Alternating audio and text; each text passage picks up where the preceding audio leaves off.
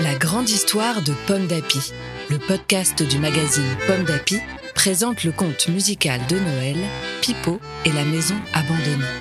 À écouter jour après jour avec les enfants jusqu'au 24 décembre. Aujourd'hui, 9 décembre, les roses de Noël.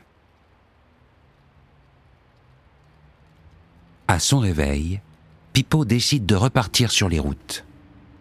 On ne veut pas de lui ici. Mais la maisonnette n'est pas d'accord. Elle ouvre grand sa porte et d'un courant d'air éparpille toutes ses affaires.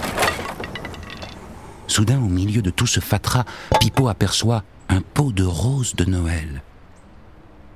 Qui a bien pu le déposer ici Pipo regarde loin, mais il ne voit personne. Il n'y comprend rien. Les fleurs sentent bon. Et le pot bouge parfaitement un trou béant.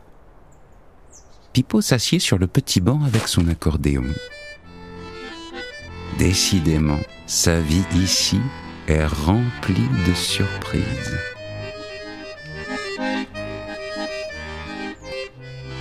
Merci d'avoir écouté cet épisode de Pipo et la maison abandonnée.